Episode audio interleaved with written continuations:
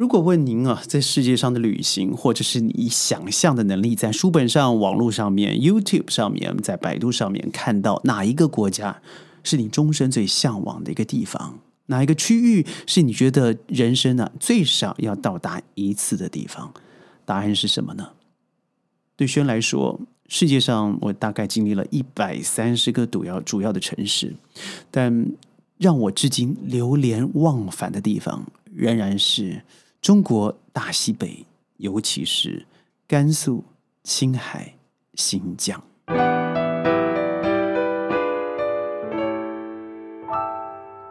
欢迎各位加入今天的宣讲会，我是轩。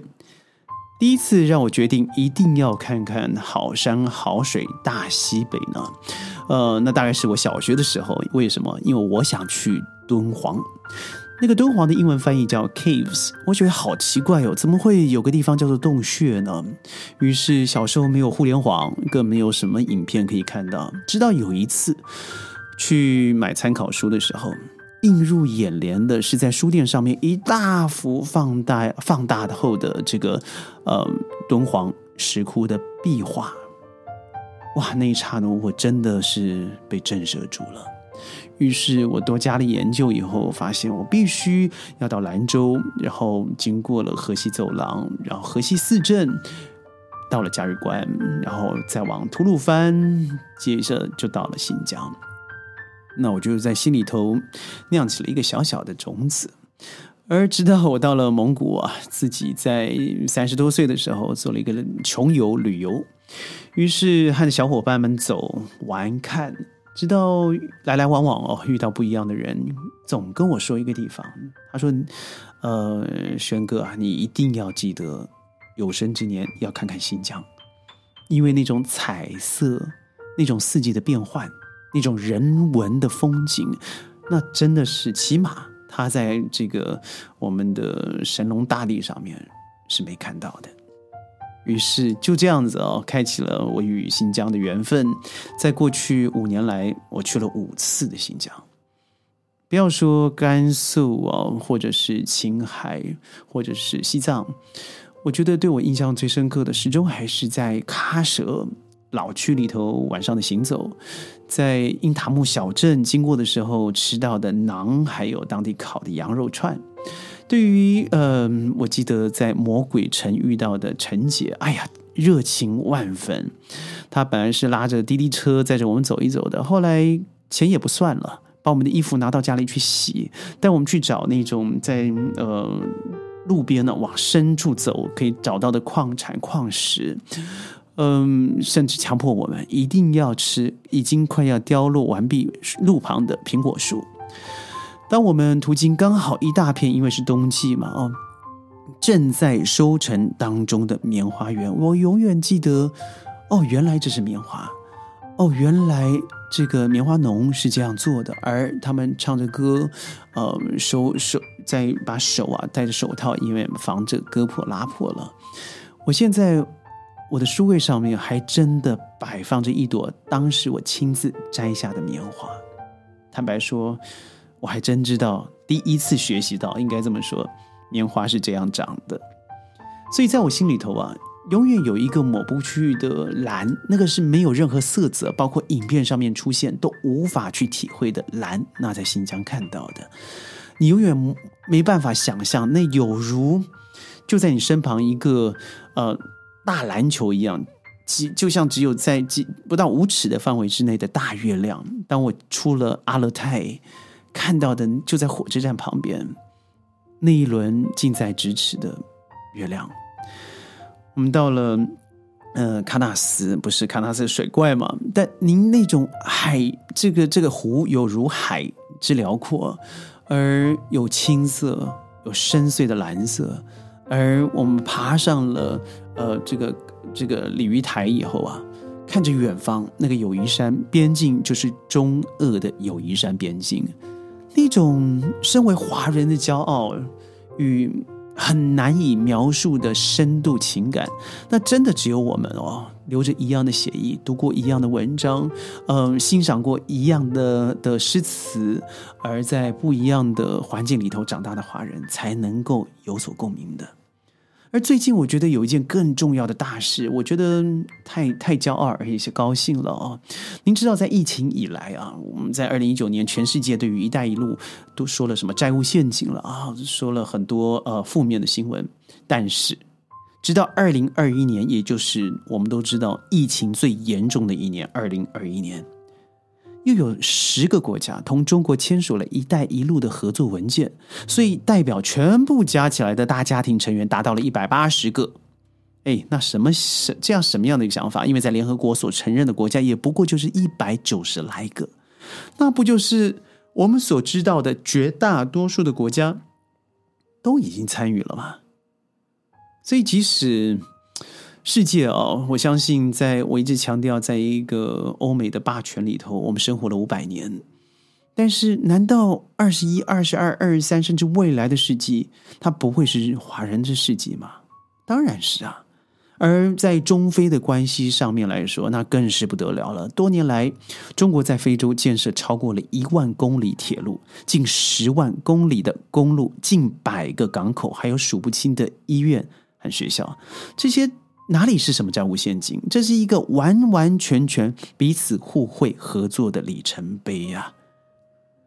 最近不是说现在中辽铁路通了，而旁边这个宽轨与窄轨的越南呢，它怎么坚持自己的窄轨不用一个国际标准一点四米的这个宽轨？所以可能做了一个擦边球，而拿不到这个“一带一路”的好处。当然我知道他很努力的加入，但想想整个东盟在二十年前和和中国的整个伙伴关系的经济经济活动度只有四百亿美金，而到时至今日是。八千两百多亿美金，那可只只是二十倍而已呢。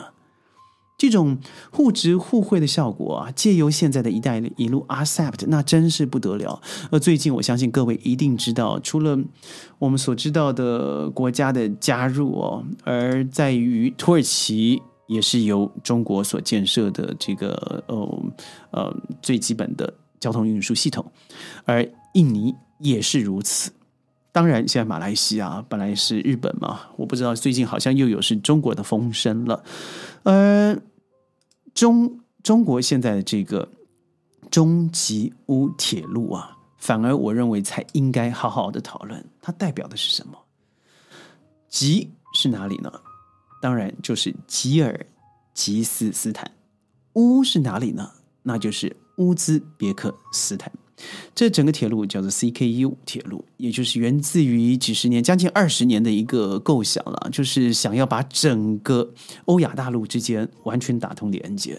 但是因为过去呢，也有一些意识形态，还包含这个俄罗斯的态度，所以一直没办法谈下来。但你知道吗？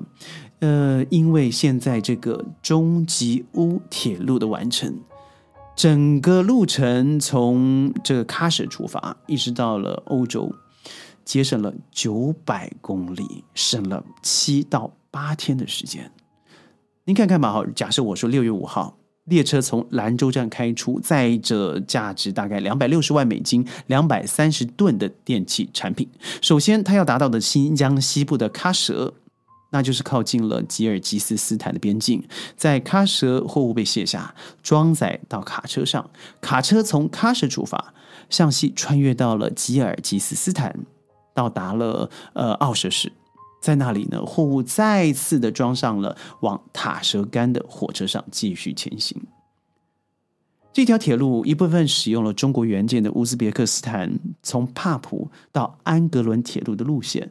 这是二零一六年开通的列车到达了这个干涉呃这个塔什干的时候，货物卸载干净以后，再装上价值大约有一百万美元、五百二十五吨的乌兹别克棉花，沿原路返回中国。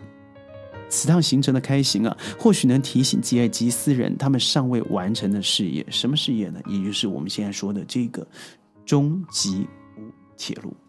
它不但是一个经济上面最重要的一个项目，我甚至认为在战略上面也有相当大的意义啊。这在过去我们谈论需要把整个东西线连接，当然也很重要的是一个火车的标志嘛，也是宽轨、呃宽轨或是窄轨。那这一次一次的谈判，加上最近啊，现在终于在嗯，应该是默认或是首肯了。我说的是俄罗斯，那他已经不再反对了，也就是说，他对于这个事情是保持着嗯，我不。我不会干预。那如果你要做的话，或许可以开始讨论这样的这个心态。哇，这影响可大了，因为真的是二十年以后，终于有希望动工。因为俄方对于中吉乌铁路不再反对，所以明年假设开始动工的话，对于整个战略的意义、经济的意义有非常大的跨越。所以，我相信这和现在的俄乌战争情势是有关系的，因为俄罗斯在此刻非常在乎和中国的关系。他不但像我说把呃中亚国家的这个陆路时间缩短了七到八天，但最重要的是，这个顺畅的程度可以把文化、民意、经济、战略，透过这样子的一个连接啊，真的加速，而且更加的通达。因为我们都知道，嗯，吉尔吉斯斯坦它需要的这个铁路就像是空气和水一样的重要，所以他提出这样的要求的时候，这个俄方就说：如果你真的这么需要的话，我们不会再反对了。